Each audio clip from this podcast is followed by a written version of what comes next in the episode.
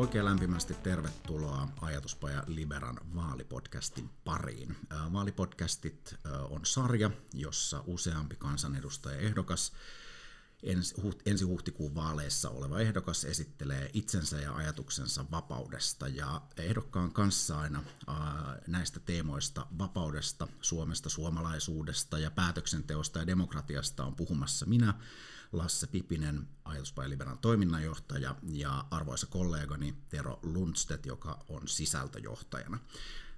Tässä jaksossa meillä on vieraana liberaalipuolueen puheenjohtaja Lasse, Lassi Kivinen. Lämpimästi tervetuloa. Kiitos. Ja aloitetaan Lassi heti semmoisella liberaalilla tykityksellä. Millainen on sinun Suomesi? Mun Suomeni on nykyistä vapaampi, semmoinen, joka sallii yksilön tehdä laajemmin valintoja omasta elämästään, ei verota näin kovasti, säätelee vähemmän elinkeinoelämää, on optimistinen, tulevaisuuteen katsova ja aika kansainvälinen myös. Annatko sieltä jonkun esimerkin, mikä nyt ei ole kunnossa, jos näihin tähdätään? No, mistä aloitetaan? Näitä on paljon. Et, Ota kansainvälisyys. Kansainvälisyys. No, Meillähän on, meillähän on tota, esimerkiksi työperäinen maahanmuutto, että sitä häestetään ihan tarpeettoman paljon tässä vaiheessa, mikä haittaa meidän talouskehitystä myös. Et tässähän on uutisissakin ollut paljon näitä migrin epäonnistumisia. Tämä on sellainen kohta, mikä ehdottomasti pitää, pitää korjata, korjata mun mielestä niin kuin hyvät kuulijat huomaatte, niin tässä mennään niin sanotusti ajatuspajan liberan kannalta matalaan päähän, eli otetaan ihminen, joka todennäköisesti tulee ajattelemaan melko samalla tavalla kuin minä ja kollegani Tero, mutta miltä Tero tämä maahanmuuttoasia sun korviin kuulostaa? No joo, siis, että, niin, siis että, että samaa mieltä ehdottomasti, että Suomella löytyy mm, iso asenneongelma niin kuin tässä, että, että meillä edelleenkin on vallalla se korupuheissa tavallaan poliitikot puhuu, että kyllä tälle pitäisi tehdä jotain, mutta silti se on enemmänkin sitä, että ketä päästetään Suomeen ikään kuin. Siellä olisi ihan valtavat niin kuin, laumat tänne juoksemassa. Meillä on ihan tarpeeksi ongelmia houkutella ää, tietytyyppisiä niin kuin, työntekijöitä meille. Että tähän pitäisi panostaa todella paljon. Tämä on niin kuin, tulevaisuuden kannalta tosi tärkeä kysymys. Mitä sille pitää tehdä? No siis työperäisen maahanmuuton esteitä pitää, pitää niin purkaa todella määrätietoisesti. Siis sillä, sillä tavalla, että jos tämä työvoiman tarveharkinnasta esimerkiksi luovutaan kokonaan, mitä liberaalit ajaa. Koko työlupa niin kuin ajatuksena on meistä aika absurdi, että, että sillä tavalla, että ihminen tarvitsee luvan tehdäkseen ansiotyötä jossakin. Tähän, minkä takia? Että että jos meillä on aidosti, katsotaan, niin kuin me, meillä on niin kuin haasteita demografisen kehityksen kanssa ja tarve ulkomaiselle osaavalle työvoimalla, niin mikä ihmeen takia me estetään ihmisiä, ihmisiä tulemasta. Että mun puolesta vaikka maassa olevat turistitkin voisivat etsiä töitä ja jäädä tänne, jos löytävät sitten riittävän hyvän työpaikan itselleen. Mitä ajattelet perussuomalaisten sosiaaliturvan niin sanotusta kansallistamisesta, eli että se olisi kansalaisuusperustainen? Miten se vaikuttaa tähän maahanmuut- työperäisen maahanmuuton edistämisajatukseen? Mä en ole ihan varma, onko se tarpeellista, koska työperäisessä maahanmuutossa kuitenkin lähdetään siitä, että se todella on työperäistä. Että, että se maassaolo on ainakin alkuun on täysin työpaikkasidonnaista. Sitten siinä vaiheessa, jos se työsuhde päättyy, niin oletus tietysti on, että poistutaan jonkun grace-periodin jälkeen. Että voidaan ajatella, että siinä on vaikka kolmesta kuuteen kuukauteen armoaikaa löytää seuraava työpaikka, ja sitten jos se ei onnistu, niin sitten eikä ole muuta perustetta maassaololle, niin sitten, sitten lähdetään pois. Ja tämä kansalaisuuteen niin kun sidottu järjestelmä, se ei myöskään yksi riitä, koska kyllähän on niin, että suomalaiset myös lähtee ulkomaille töihin ja oleilemaan, että kävin muun muassa itse Australiassa vähän aikaa asumassa, ja mutta poistettiin, niin kuin oikein onkin, niin siksi aikaa Suomen sosiaaliturvan piiristä, että olisi nyt vähän hassua, että kansalaisena voisi sitten mennä ihan mihin tahansa muualle ja silti edelleen pysyä niin kuin sen järjestelmän piirissä. Että varmaan tässä on niin kuin molempia aspekteja, aspekteja, mitä tulee ajatella. Niin ja se, mikä tässä tietysti on aika kohtuullisen hyvin korostettavaa, on se, että jos puhutaan työperäisestä maahanmuutosta, niin se oleskeluluvan ja täällä olemisen peruste on työnteko, ja silloin kun ihminen tekee työtä, niin silloinhan todennäköisesti ei tarvitse sosiaaliturvaa ainakaan kovin laajasti, ainakaan alkuvaiheessa. Että sitten tietysti jos ehkä mahdollisesti löytää puolisoa ja perustaa perheen tai tulee perheensä kanssa, niin perhe saattaa tarvita apua. Mutta Tero, sulla oli tähän lisättävää. No ei siis vaan, että et se ymmärretään se tärkeys tämän, tämän kysymyksen tärkeys, niin pidetään nyt esimerkiksi miten vaikka Ruotsissa ja Tanskassa, että miten ne on pystynyt välttämään tällaisia meidän työvoimapulan kaltaisia niin kuin ilmiöitä. Ja se, että ylipäätänsä kuinka paljon kovempaa ne on tikannut talouskasvua mm. ja tälleen. Miten ne, mi, miksei niillä puske niin kuin tällaista niin kuin demografinen kriisi päälle. Tämä kaikki on sitä, kuinka hyvin ne on onnistunut haalimaan niin kuin nimenomaan työtä tekeviä niin kuin maahanmuuttajia, oikein ikäisiä ja se on saatu toimimaan, että totta kai sitten jotain lieveilmiöitä on olemassa. Mutta, on, ja niitä ei mm, pidä väheksyä. Ei se on semmoinen asia. Mä näen kyllä tämän järjestelmän siis, tai tämän sellaisena, että myös nämä lieveilmiöt on otettava ihan oikeasti vakavasti huomioon, että meillä pitäisi olla ehkä semmoinen enemmän amerikkalainen järjestelmä, että maasta voidaan kyllä tarvittaessa tehokkaasti myös poistaa sitten, jos tulee tämmöisiä niin kuin aitoja aitoja ongelmia niin vastaan. Et joku ei kerta kaikkiaan sopeudu, sortuu rikosten polulle niin pysyvästi, alkaa elää rikollisella elämäntavalla niin edespäin, niin jos ei ole kansalaisuutta edetty myöntää, niin vapaus ja vastuu kulkee käsi kädessä. Et tässä kohtaa se yksilön vastuu on sitten siinä, että joutuu sitten lähtemään siinä vaiheessa. Et ei tästä ole kahta sanaa. Saksan liberaalipuolueen varapuheenjohtaja toivoi Saksaan Kanadan kaltaista pisteytysmallia työperäiselle maahanmuutolle. Satun tietämään, että Tero siitä jotakin ymmärtää. Mikä siinä Kanadan mallissa on niin erinomaisen hyvää, kuin sitä Saksassakin hamuillaan? Se on siis to, tosi usein siitä puhutaan niin kuin maissa, jotka yrittää parantaa niiden systeemiä. Kanada pidetään aina sellaisena aika ideaalina ö, verrattuna, että siinä, siinä se jenkkisysteemi on ehkä vähän, vähän vieraampi meidän näkökulmasta, mm. mutta se Kanadan pisteytyshomma, se voi tehdä juuri sen oman maan näköisen, ja ajatuspää liberaaltahan löytyy tästä ö, raportti vuodelta 2021, missä, missä nimenomaan näitä ö, käydään läpi, miltä se niin kuin Suomen osalta sitten mahdollisesti näyttäisi. Ja juurikin tuosta, mistä puhuin, niin me myös puhutaan siinä, että, että sitten ö, jos siinä selvästi yritetään käyttää väärintä systeemiä, niin siinä on sitten mahdollista myös niin kuin poistaa näitä ihmisiä maasta sitten, mutta, mutta enimmäkseen totta kai se, se usko meillä on kova siihen, että, että työn perässä kun tullaan, niin sitten kanssa täällä halutaan niin kuin menestyä. Ja sitten nämä ongelmat, mistä puhutaan, että kuinka tota, sosiaaliturva niin kuin passivoinnit maahanmuuttajia, niin se, se kertoo enemmän Suomen sosiaaliturvasta kuin, niin kuin maahanmuuttajista. Joo, ja nimenomaan tästä niin kuin esimerkiksi tästä työluvasta, että mikä ihmeen takia kaikki maassa laillisesti oleskelevat ihmiset ei mukaan saa tehdä työtä ja ansaita itselleen omaa elantoa. Tämähän on niin kuin järjestelmän puolesta suorastaan syrjäytetään ihmisiä. Että, että kyllä me jaetaan kyllä tämä ajatus siitä, niin kuin, että ihmiset keskimäärin kyllä pyrkivät parempaan, että liberaalit olisi aika vaikea mun ainakin henkilökohtaisesti ajatella olevani kovin liberaali, jos mulla ei olisi tämmöistä niin kuin positiivista pohjavirettä ja erittäin positiivista ihmiskuvaa. Että ihmiset on kykeneviä, pystyviä ja haluavia tekemään maailmasta itselleen paremman, kun vaan annetaan mahdollisuus niin liberaali ihmisen maailmankuvaan tai ihmiskuvaankin pääsääntöisesti kuuluu sellainen perusajatus, että ihminen pyrkii itse parantamaan omaa elämäänsä päivä päivältä tekemällä ikään kuin tätä tavoitetta kannustavia edistäviä valintoja. Ja silloin suuri kysymys on tietysti sit kansallisvaltion rajoista ja siellä vallitsevasta yhteiskuntajärjestyksestä ja lainsäädännöstä, mm. että mikä esimerkiksi tänne jostain muualta tulevan ihmisen elämää parantaa. Mm. Joskus äh, ikävää kyllä se voi olla sosiaaliturva Mm, se on ihan totta. Se voi olla asunto, jossa on lämmitys.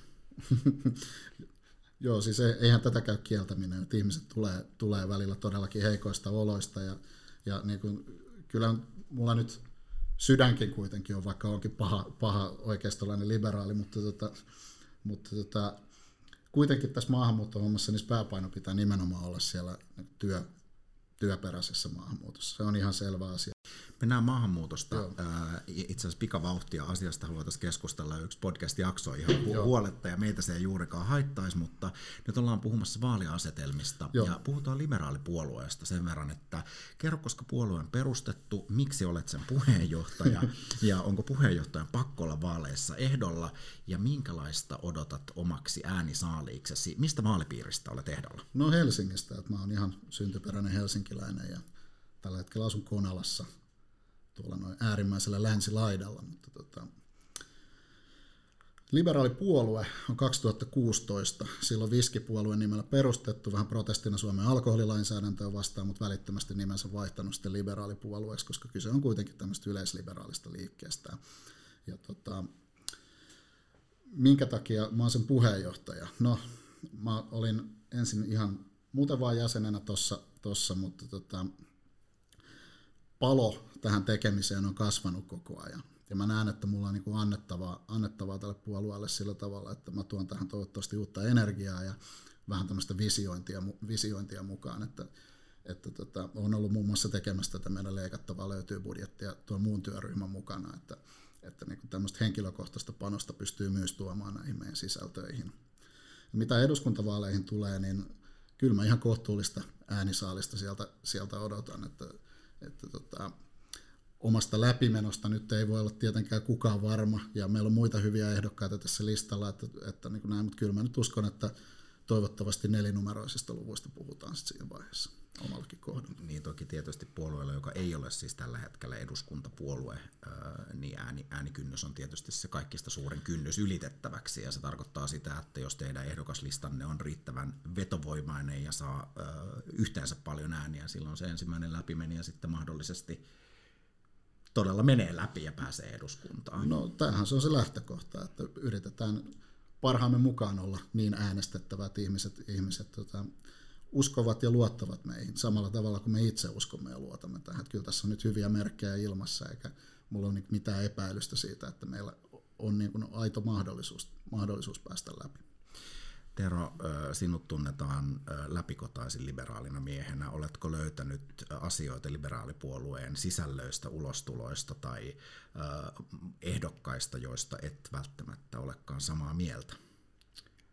No tota, eihän sitä minkään poliittisen puolueen kanssa varmaan täsmälleen samaa mieltä on mistään, et, tota, mutta, mutta ne aina koko ajatuksia, mutta liberaalipuolueella on, on todella paljon hyviä ideoita ja mä oon tämän niin kuin leikattavaa löytyy listan fani tässä ollut tai kovastikin seuraillut. Siinä, se mielestäni antaa niin kuin todella hienosti semmoista äh, sekä, että se tuo niin kuin, aitoon, niin suurempaan tietoisuuteen, mikä voisi olla mahdollista tässä maassa, niin myös ehkä sitten se, se to- toivottavasti pakottaa sitä niin kuin, suurtenkin puolueiden niin kuin narratiivia siihen suuntaan tosiaan, että se kunnianhimon taso on pakko tässä maassa nostaa merkittävästi. Ja tota, no sitten jotain yksittäisiä kohtia varmasti on, mistä niin kuin voidaan olla eri mieltä, ää, mutta, mutta, mutta enimmäkseen mä sanoisin, että siinä 9, mitä miljardia yksi ne Hogan löytäneet, niin tota, kyllä siellä todella paljon ää, itse henkilökohtaisesti allekirjoitan ja tota, niin, Liberan varjokehys, vaikka edellinen, niin myös samanlaisten teemojen parissa oli pikkasen pienemmällä euromäärällä vaan. Joo, siihenkin tuli aikanaan tutustuttua. Kiitos, kiitos vaan teillekin hyvästä työstä tämän asian tiimoilla niin pohjatyötä täytyy tehdä itse asiassa monta vuotta ja pitää muistaa se, että politiikassa hallitus itse asiassa käy ja hallituspuolueet käy budjettineuvottelut joka vuosi, jolloin niitä päätöksiä tehdään itse asiassa aika tiuhaan ja sitä ohjausmahdollisuutta kyllä löytyy. Mm. Että siksi tuntuu vähän kummalliselta nyt tämän hallituksen jäljiltä, että siellä todella on tehty puhtaasti sellainen valinta, että velalla ei ole oikeastaan juuri mitään väliä, maksoi mitä maksoi voidaan kovasti kiistellä monesta menolisäyksestä, että kuinka tarpeellisia tai hyvinvointia ne on lisääviä, mutta se tarkoittaa nyt sitä, että kun korot nousee, niin velkamenot kasvaa, ja sitä kautta me maksetaan rahaa johonkin sellaiseen, joka ei takuulla lisää suomalaisten hyvinvointia. Joo, mä oon puhunut tässä kohtaa, että on ollut aika todellisuuspakoista jopa tämä talouspolitiikka. Juuri niin kuin sanoit, että on katsottu, että velkaa voidaan ottaa rajattomasti, eikä sillä ole mitään merkitystä on puhuttu, että kun ei se maksa mitään, että korot on nollassa. No eipä ne enää olekaan, tuolta niitä alkaa tulee, tulee niitä kustannuksia. Vaikka se isoin lasku menee tuleville sukupolville, niin se alkaa näkyä nyt meilläkin tässä jo kiristyvänä julkistaloutena. Nythän tuli valtiovarainministeriöstä tuli juuri tuore päivitys, että 900 miljoonaa pitää varata lisää korkomenoihin jo tälle vuodelle. Ja se on sitten pois jostain muualta tai korkeampia veroja. Että nämä, on, nämä on valintoja ja hallitus on tehnyt omansa se nyt on teeskennellyt, että niillä ei ole seurauksia niillä valinnoilla, mutta eiköhän nyt, ei nyt suomalaiset niin hölmöjä ole, etteikö ne sitä huomaisi, huomaisi, että mitä täällä tapahtuu.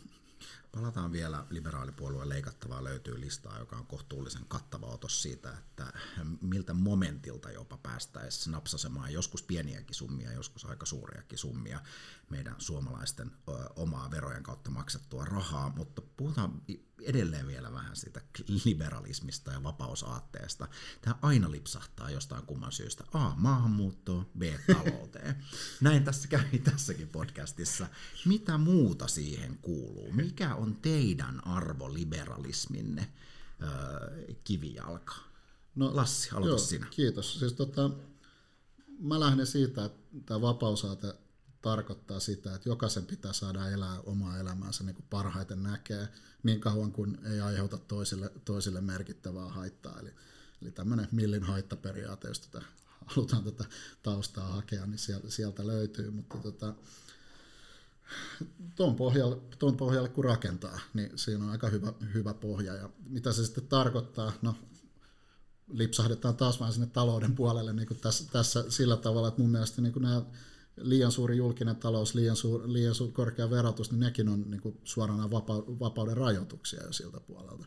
Toisella puolella sitten taas tällä arvopuolella, niin on esimerkiksi meiltä puuttuu, jos, jos ajatellaan, mitä Suomesta puuttuu arvoja tai vapauksia tällä hetkellä, niin esimerkiksi kun eutanasia on kielletty Suomessa elinkeinovapauden puolelta, niin meillä on, meillä on hirveän vahvaa säätelyä tietyillä aloilla, esimerkiksi apteekki, apteekkien paikka- ja määräsäätely on sellainen, mitä purettaisiin niin samoin tein. Valtio ja kirkko on edelleen kimpassa monin paikoin. Tämmöinen ei kuulu sekulaariin liberaaliin valtioon.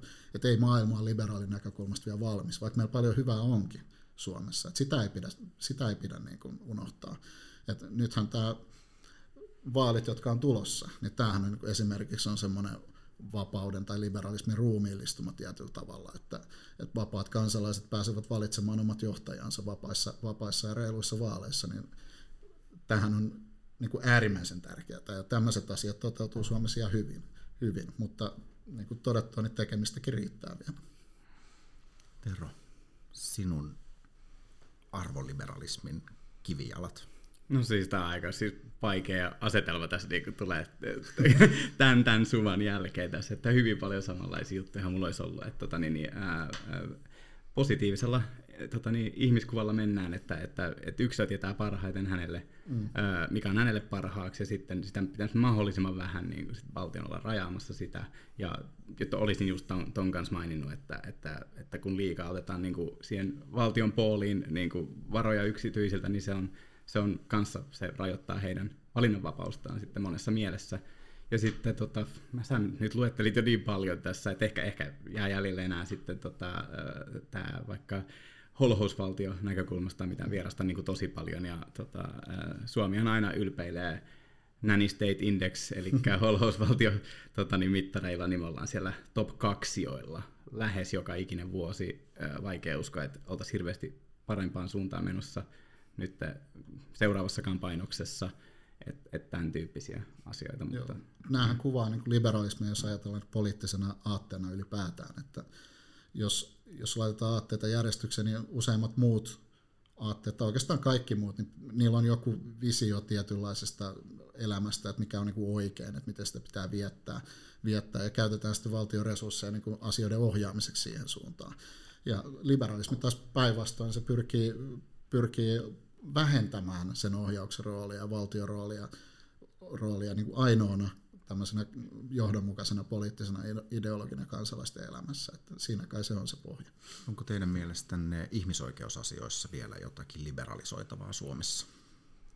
No siis mä näen esimerkiksi tämän eutanasiakysymyksen. Se on mun mielestä ihan selvästi ihmisoikeusasia. Sitten meillä on, sit meillä on niin kuin, translaki on sellainen esimerkiksi, mitä me kannatetaan liberaaleissa ja niin kuin, tämmöiset asiat. Kyllä, kyllä ei, se, ei se ole valmista sin, sinkään suunnalla.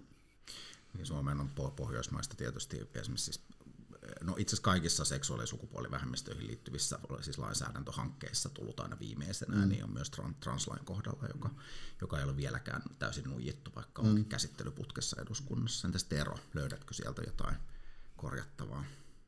Ei nyt tähän heti tule kyllä mieleen lisättävää tuohon noin, että Ai mä ajattelin, että mä jätän sulle asevelvollisuuden sinne, mutta ei sitten.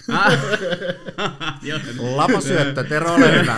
tota, joo, uh, joo, ehdottomasti, että tätä totta, on, on totta kai uh, Libera ajanut, että siinä on semmoinen uh, melkoinen uh, ihmisoikeus, mutta myös niin tasa-arvo kysymys, mm. että, että Suomessa nyt on tämä ollut tämä, tältä osin erikoinen tämä perustuslaki tulkinta siinä, että kaikki on, niin on sukupuolten tasa-arvo, paitsi nyt jossain tällaisessa yksilöidyssä kohdassa, että, että, että meiltä nyt löytyy ää, vaikka multa blogitekstiä siitä, että miten tämä pitäisi purkaa tämä mahdollisimman nopeasti tämä järjestely. Se ei parane tasa-arvokysymykset tässä sillä, että, että tota, niin lisätään, niin kuin, vaikka pakotetaan naisiakin kutsuntoihin ja ties minne sen jälkeen, vaan mm. kyllä se pitää mennä niin kuin vapaaehtoisuus edellä ja sitten niille, jotka sitä tekee, niin heille voidaan sitten maksaa parempaa Joo, siis kompensaatiota. Siis me ajatellaan siis tästä näin ihan vain selvennyksenä, selvennyksenä että liberaalipuolueen kanta, kantaa tähän näin, niin me ajatellaan niin, että vapaata tasavaltaa puolustaa vapaat kansalaiset.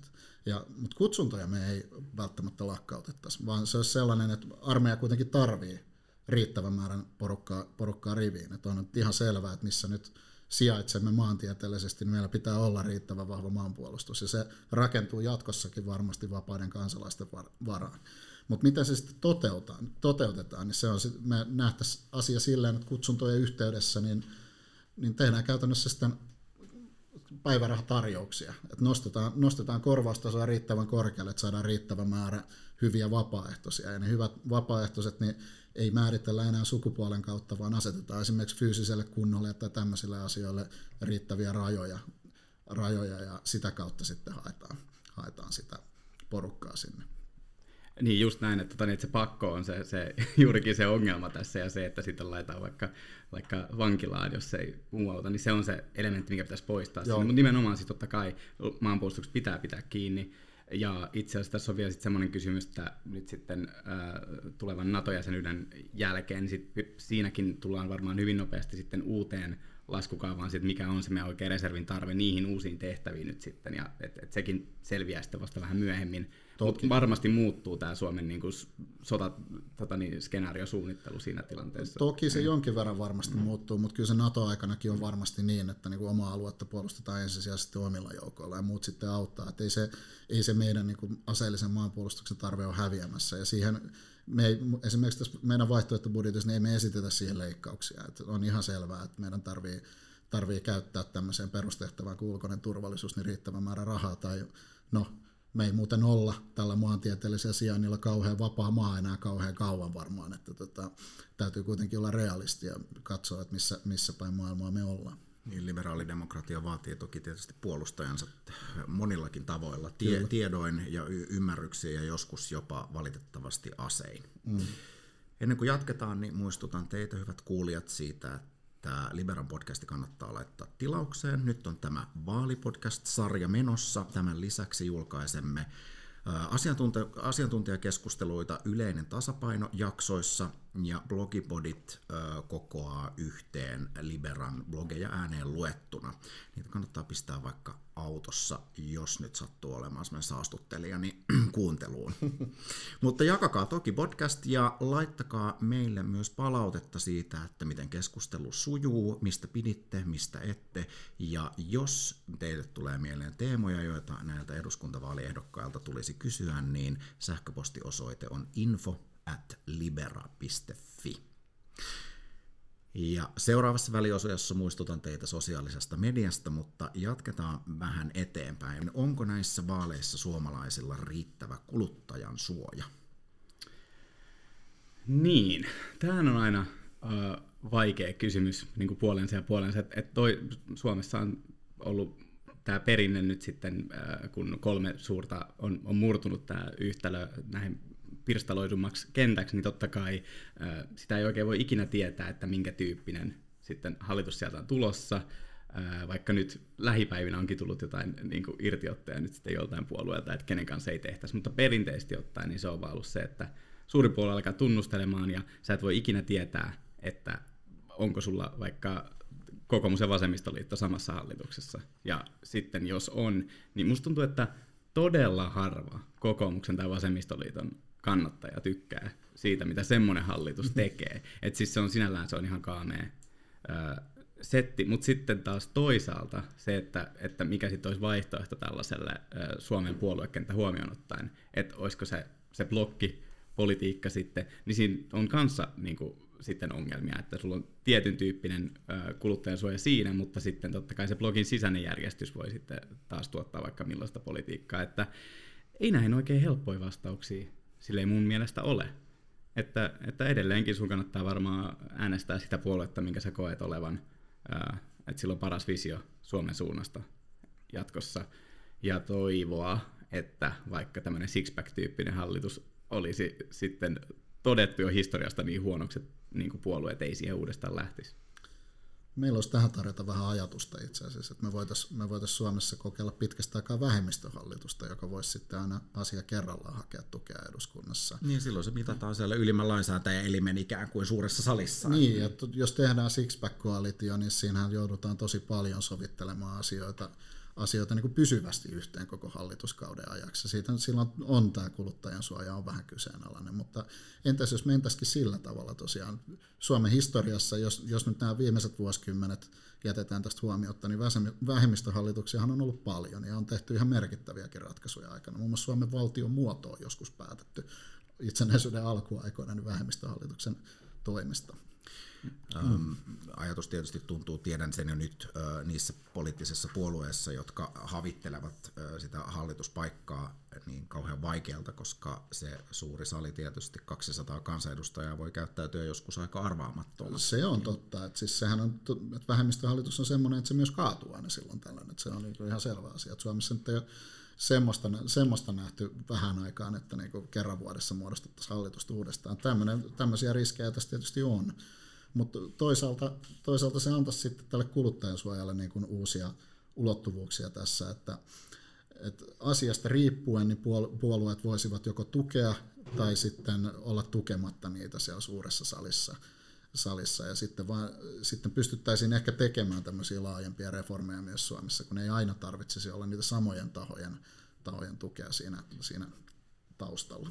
Nyt kun ensimmäisen puheenjohtajatentin kunniaksi osa puolueen puheenjohtajista jo linjaa, että kenen kaikkien kanssa he eivät aio hallituksessa olla, niin se voi olla, että vähemmistöhallitus saattaa olla edessä, tai sitten meillä muodostuu ikään kuin blokkivaalien omainen asetelma, jossa todennäköisesti äänestäjä tietää tarkemmin, että millainen hallitusohjelma ehkäpä tulisi olemaan, jos he äänestävät jotakin tiettyä puoluetta. Mm. Siihen sillä kai tällä hetkellä pyritään. Tämä on kaikki toki arvailua. Kyllä mä pidän aika huonona tätä, mitä nyt on tehty, että rajataan pois näitä vaihtoehtoja. Toki se nyt on tavallaan ehkä sitten reilua kertoa se ääneen, että jos tämmöistä aikomusta ei olekaan, mutta toisaalta se myös kertoo vähän huonoa kieltä sit Suomen poliittisesta kulttuurista. Että kuitenkin, kuitenkin kaikilla puolueilla on jotain asioita, mistä ne on samaa mieltä. Niin nyt tämmöisissä yksittäisissä asiakysymyksissä sentään pitäisi pystyä voida tekemään sitä yhteistyötä. Et mä en usko, että mikään puolue on väärässä kaikissa asioissa.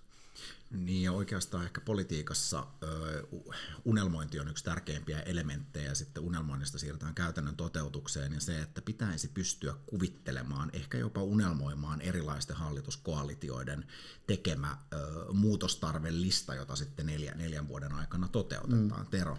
Lisäksi mä haluaisin vielä huomauttaa sen, että taktisessakin mielessä ei ole kovin hyvä idea tolleen noin yrittää yhtä tiettyä puoluetta tolleen sulkea niin automaattisesti pois kaikesta päätöksenteosta, vaikka Ruotsista löytyy esimerkkejä, mihin semmoinen johtaa, sitten tulee kaikki vastaan yksi niin kuin asetelma. että siis niin kuin huono veto taktisestikin mielestäni. Tästä me hyvin päästään nyt kiitoksiin ja ehkä moitteisiin puolueelle. Mitä puoluetta kiittelet ja mistä? Tämä, tulee, tämä varmaan tulee vähän yllättäen, mutta mä aion kehua vasemmistoliittoon. Ja se johtuu siitä, että he on, mä pidän politiikassa rehellisyydestä ja siitä, että ollaan niin kuin aidosti niiden asioiden takana, mitä tehdään. Ja mä oon vasemmistoliiton kanssa eri mieltä hyvin paljon, varsinkin talousasioista. Se ei varmaan tule kenellekään minä yllätyksenä. Mutta toisaalta he paaluttaa myös sitä aika, aika niin kuin rehellisesti sitä heidän, heidän sanomaansa sieltä, että mistään ei ikinä leikata, niin kuin ota, asiat kuuluu valtion hoidettavaksi laajalti ja niin edespäin. Että se on hyvä, että tehdään tämmöistä niin kuin selkeää poliittista vaihtoehtoa. Että tässähän on niin kuin, esimerkiksi meidän ja heidän välillä, niin tässä on ihan selkeä valinta ja äänestäjien ei tarvitse silleen niin kuin, ainakaan, ainakaan miettiä, että onko näissä jotain eroa näissä puolueissa, että voi omia ajatuksia peilata sitten niin kuin puolueiden arvoihin ja näihin, näihin, näihin tota, periaatteisiin ja ohjelmakohtiin, mitä ajetaan. Mitä puoluetta moitit ja mistä? No, kun mä ajattelin moittia kokoomusta, eli, eli he on kuitenkin Suomen suurin tota, oikeistopuolue, joka väittää olevansa niin kuin markkinatalouden puolella, niin tämä heidän varjobudjetin ambitiotaso on aivan naurettava siihen nähden. Ja niin kuin siellä, siellä se, se menee niin kuin ihan semmoisen hötön tasolle se pahimmillaan se asia. Toki on niin, että ne on aikaisemmin ollut vielä huonompia, mutta kyllä noilla resursseilla pitäisi pystyä parempaan. Et, et, liberaalipuolue on aika pieni toistaiseksi, mutta kasvaa toivottavasti, toivottavasti tästä, tästä vielä tuonne eduskunnan mittoihin. Mutta jos me pystytään meidän resursseilla tekemään tämmöinen hyvin yksityiskohtainen tarkka tarkastelu, niin on mun mielestä aivan naurettavaa, että eduskuntapuolue, joka mukamas ajaa samanlaisia tavoitteita, niin ei siihen kykene. Ja sen mä vielä sanon tähän, että mä ihmettelen myös sitä kokoomuksen toimintaa, että kun puhutaan leikkauksista, niin ne aina hakee sen leikattavan ensimmäiseksi sieltä sosiaaliturvan ja tämmöisistä, tämmöisistä asioista, sen sijaan, että puututtaisiin näihin ihan aitoihin rönsyihin, mitä siellä budjetista löytyy. Tota, otetaan äh, Lassille muutama pikakysymys. No niin. Vastaa kyllä tai ei. Saat ehkä perustella, katsotaan onko vastaukset oikeita vai vääriä. Ihminen tekee niin kuin itse tahtoo, vaikka se joskus vahingoittaisikin häntä. Kyllä. Entä onko yksityisomistuksen suojaaminen tärkeämpää kuin yhteiskunnan hyvinvointi? Kyllä. Onko ympäristön suojelu tärkeämpää kuin taloudellinen kasvu? No kyllä, tässäkin voi olla tätä mieltä, joo. Pitäisikö maahanmuuttajien saada samat etuudet kuin kansalaisten? No tästähän me keskusteltiin jo, tämä ei ole kyllä ei kysymys. Viinit ruokakauppoihin. Joo, Jokaiselle jotakin on kaikilta pois. lopulta kyllä joo. Pitäisikö Suomella olla rajat valtion velanotolle? Jonkinlainen velkaankkuri olisi kyllä hyvä. Ja viimeinen, Ukraina kuuluu Euroopan unioniin. Tervetuloa. Tero, mitä sä olet viimeisestä vastauksesta mieltä? Kuuluuko Ukraina Euroopan unioniin? Öö, totta kai kysymys ei ota kantaa siihen aikajänteeseen. Mm. Öö, Ukraina kuuluu mielestänikin Euroopan unioniin, mutta ei missään nimessä vielä. Että, tota, niin, niin, että matkaa on tosi paljon. Me ei saada myöskään, unionissa on tarpeeksi jo ongelmatapauksia, että sitä ei saada rikkoa sillä, että sinne otetaan ei-valmiita Tota, niin maita. Et esimerkiksi niin kuin, Ukrainalla on edelleen niin kuin, todella pahoja ongelmia korruption ja oikeusvaltiokysymysten sun muiden kanssa, vaikka se näissä asioissa on kovasti skarpattu ja oli hyvä meininki ennen sotaa. No nyt sodan aikana tietenkin kaikki sitten menee niin kuin viemäriin ja tota, niin, niin, tässä nyt valitettavasti jotain takapakkiin niin kuin, tai että ei päästä etenemään näissä kysymyksissä, mutta se, että heillä on se tahto tänne, se on, he, heillä on niin kuin, nimenomaan se visio tehdä, rakentaa semmoista niin kuin eurooppalaista liberaalidemokratia niin kuin yhteiskuntaa sinne, missä sitä ei ole ikinä ollut. Ja se on upeata. Ja siis todellakin, jos mitä vaan EU voi niin kuin tehdä auttaakseen, niin meidän tulee siinä jelppaa, mutta ei ottamalla liian aikaisin Ukrainaa. Et sanotaan, että ehkä, ehkä, ehkä vuosikymmenen loppupuolella voi olla tilanne toinen. Joo, se siis, vaatii tosi paljon. Kyllä. Joo, ja mä en ole siis mitenkään eri mieltä tästä, mun vaan käskettiin vastaa kyllä tai ei. tota, näistä kahdesta vaihtoehdosta niin vastaus on ilman muuta kyllä. Et se on just niin kuin sanoit, että ei nyt pidä ottaa välittömästi ja pitää niin kuin huolehtia, että instituutioita rakennetaan, korruptiota karsitaan ja niin edespäin, mutta hyvällä tiellähän he, he sen suhteen niin kuin nyt on.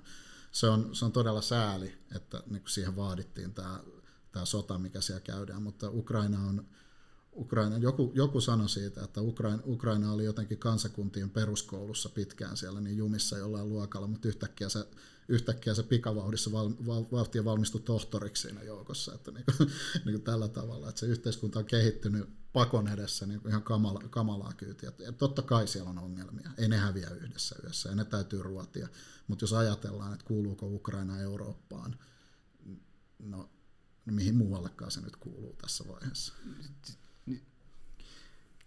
Kuuntelet siis tällä hetkellä Ajatuspaja Liberan eduskuntavaalipodcastia ja Ajatuspaja Libera vaalii yksilönvapauksia ja peräänkuuluttaa vastuuta, vapaata markkinataloutta, vapaata yrittäjyyttä ja vapaata kansalaisyhteiskuntaa. Ajatuspajan kaikki sisällöt on ilmaisia, ne on kaikkien saatavilla. Seuraa meitä Facebookissa, Twitterissä ja Instagramissa. Tilaa ihmeessä uutiskirjan, lupaamme, että niitä ei ainakaan liian usein ilmesty. Ja vielä tärkeä muistutus kaikille kuulijoille, nimittäin ajatuspajan hauskin vuotuinen projekti on kesäkoulu ja se keskittyy tänä vuonna verotukseen. Eli hauskaa on ihan takuu varmasti tiedossa, haku on auki ja kesäkoulu on tarkoitettu 18-26-vuotiaille nuorille. Palataan vielä liberaalipuolueen leikattavaa löytyy listaan miksi te sen teitte, miksi oli tarve löytää 9 miljardia leikattavaa, vaikka me kaikki tiedämme, että pelkästään leikkauksilla ei tätä Suomea tästä tilanteesta nosteta. No mistä tämä lähti, niin tämä alkoi oikeastaan 21 syksyllä, kun oli veikkauksen, veikkauksen tuloksen painumisen takia niin edunsaajille sanottiin, että nyt tehdään, tehdään niin kuin leikkauksia heidän, heidän saamisen tukiin ja tota, sitten ne peruttiin. Ja siinä vaiheessa alkoi kiinnostaa, että mitä siellä oikeastaan on ja käytiin, käytiin läpi niitä, niitä ehdotettuja leikkauksia niiden perumisia, että mihin ne rahat menee. Tuo, ennen kaikkea tuolla silloin oli opetus- ja kulttuuriministeriöstä kyse. Todettiin aika nopeasti, että nämä ei vastaa meidän käsitystä välttämättömistä julkispalveluista. Päinvastoin siellä on paljon sellaista, niin missä, missä valtio on ominut kansalaisyhteiskunnan paikan. Asioita, joita niin kuin meidän mielestä vapaassa valtiossa kuuluu kansalaisten vapaan toiminnan piiriin. Ja siitä sitten virisi ajatus, että mitä jos käytäisikin sitten samalla tarkkuudella koko keltainen kirja läpi – ja tässä sitä nyt ollaan. Et miksi juuri 9 miljardia, niin se on se, mitä sieltä löytyy. Ei meillä ollut, ollut niinku semmoista tavoitetta siinä, että meillä oli, meillä oli alkuperin, alunperäinen arvio oli jopa vähän korkeampi, että me ajateltiin, että päästään toiselle 10 miljardin luvulle tässä, että olisi yli 10 miljardia, mutta yhdeksän se nyt tällä kertaa jäi. Ja tota, mikä tässä nyt sitten tämä ideologinen tausta on. Siis tämähän on tietysti paitsi tämmöinen tekninen esitys, niin tämä on luonnollisesti myös aatteellinen paperi. Tässä kerrotaan, että mitä meidän mielestä valtion kuuluu tehdä ja mitä sitten ei kuulu tehdä, ja sitä kuvaa se tapa, millä sitä on koostettu. Eli siellä on 550 momenttia suurin piirtein siinä hallituksen esityksessä, niin me lakkautettaisiin niistä 180. Eli karsitaan toimintoja. Ei juustohöylällä, vaan jos meillä on perustoimintoja, jotka on hyödyllisiä, mitkä meidän mielestä kuuluu valtiolle, ne kannattaa kyllä sitten rahoittaakin ihan hyvin, että ei kannata jättää puolitiehen, jos, on, jos vaan on suinkin varaa järjestää ne, järjestää ne hyvin. Ja tässä vaiheessa nyt näyttää siltä, että voisi olla, jos, jos vaan näitä rönsyjä tässä vaiheessa lähdetään, lähdetään tinkiin. Ja se toinen puoli, että tämähän ei ole pelkästään kannanotto tähän meno-osastoon. Tämä ei ole leikkauksista, tämä on vaihtoehtobudjetti, ja me ollaan otettu kantaa vahvasti myös valtion tulonmuodostukseen. Ja tota, siellähän on isoja muutoksia eli vero, eri verolajien väleillä. Että työverotusta kevennettäisiin yli neljällä miljardilla. Mutta sitten samaan aikaan yhtenäistetään ALV-kantoja, lisätään haittaverotusta ja tällä tavalla, että se, se jää kokonaisuutena niin noin miljardin pienemmäksi verokertymä kuin hallituksen esityksessä.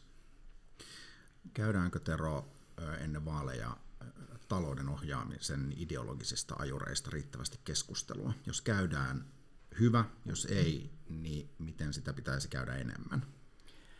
No siis mä toivon, että se keskustelu paranee tässä mitä kohti vaaleja mennään. Nyt, se on, nyt, nyt tuntuu, että ei siellä mennä yksityiskohtiin lainkaan, siis niitä jopa vältellään niin aktiivisesti, että tuntuu, että, että oikealla puhutaan lähinnä siitä niin leikkauksesta, mikä on jo itsessään hyvä, mutta ei riitä. Ja sitten taas vasemmalla niin yritetään paeta sen taakse, että ei tarvii kun tota, niin, talouskasvu hoitaa, työllisyyskasvu hoitaa, mutta ei kerrota yhtään, että miten sellaisiin niin kuin, asioihin päästäisiin. Niin, ne reformit niin kuin, huutaa poissaoloa. Ja sitten jos ei, niitä, mun mielestä jos ei, jos ei mitään keinoja anneta, niin se kuulostaa ihan vain, että sillä vältellään niitä vaikeita kysymyksiä siinä kohtaa. Niin, tässä on nyt finanssikriisistä ja sitä seuranneesta eurokriisistä lähtien puhuttu, että kasvu hoitaa kestävyysvajeen, mutta silti siitä lähtien meillä on ollut kroonisesti tulot ja menot epätasapainossa, eli julkiset menot on jatkuvasti ylittänyt tulot, ja ei, ei tätä kyllä pelkällä kasvulla enää tässä vaiheessa korjata. Et meillä, on, meillä on ihan sellainen tilanne, että me ollaan julkisia menoja paisutettu isommiksi kuin mihin meillä on varaa tässä maassa tällä hetkellä. Et se on aika selvä asia. Et ei, se, ei se valtiovarainministeriö huvikseen esimerkiksi pidä niitä, pidä niitä virkamiespuheenvuoroja, missä ne vakavalla äänellä sanoo. Että kyllä se on ihan, ihan tosi paikasta kysymys tässä. Lassi Kivinen, yleensä ennen vaaleja nousee aina joku teema, jonka perusteella äänestetään. Joskus se on turvallisuusvaalit tai sotevaalit tai milloin mikäkin vaali. Mutta mikä on sinun mielestäsi se suurin kysymys nyt näissä vaaleissa, mistä huhtikuussa päätetään? No kyllä tämä talousteema mun mielestä nousee tässä, että valtion talouden tasapainottaminen, miten se tehdään, miten se tehdään niin pitkässä juoksussa.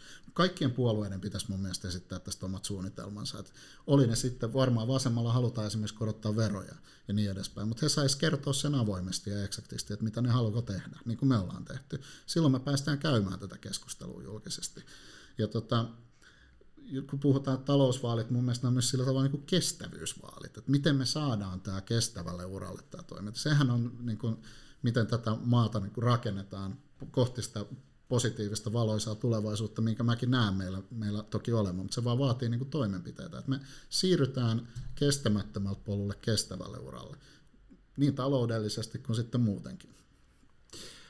Liberaalipuolueen puheenjohtaja Lassi Kivinen tässä kohtaa sanon sinulle kiitos. Kiitos. Muistutan vielä viimeisen kerran sellaisesta asiasta, että ajatuspaja Libera toimii täysin puhtaasti ja vain ja ainoastaan yksityisin lahjoitusvaroin. Meitä on helppo tukea, työnnä euro tai tuhat tilille, niin me lupaamme tuottaa laadukasta jatkoa ää, sisältöä jatkossakin. Minun nimeni on Lasse Vipinen, olen siis ajatuspaja Liberan toiminnanjohtaja ja tällä kertaa Maalipodcastissa oli vieraana ää, liberaalipuolueen puheenjohtaja Lassi Kivinen, kiitos paljon. Kiitos kun sain tulla. Ja vakio vieraana kollegani sisältöjohtaja Tero Lundstedt, kiitos paljon. Kiitos.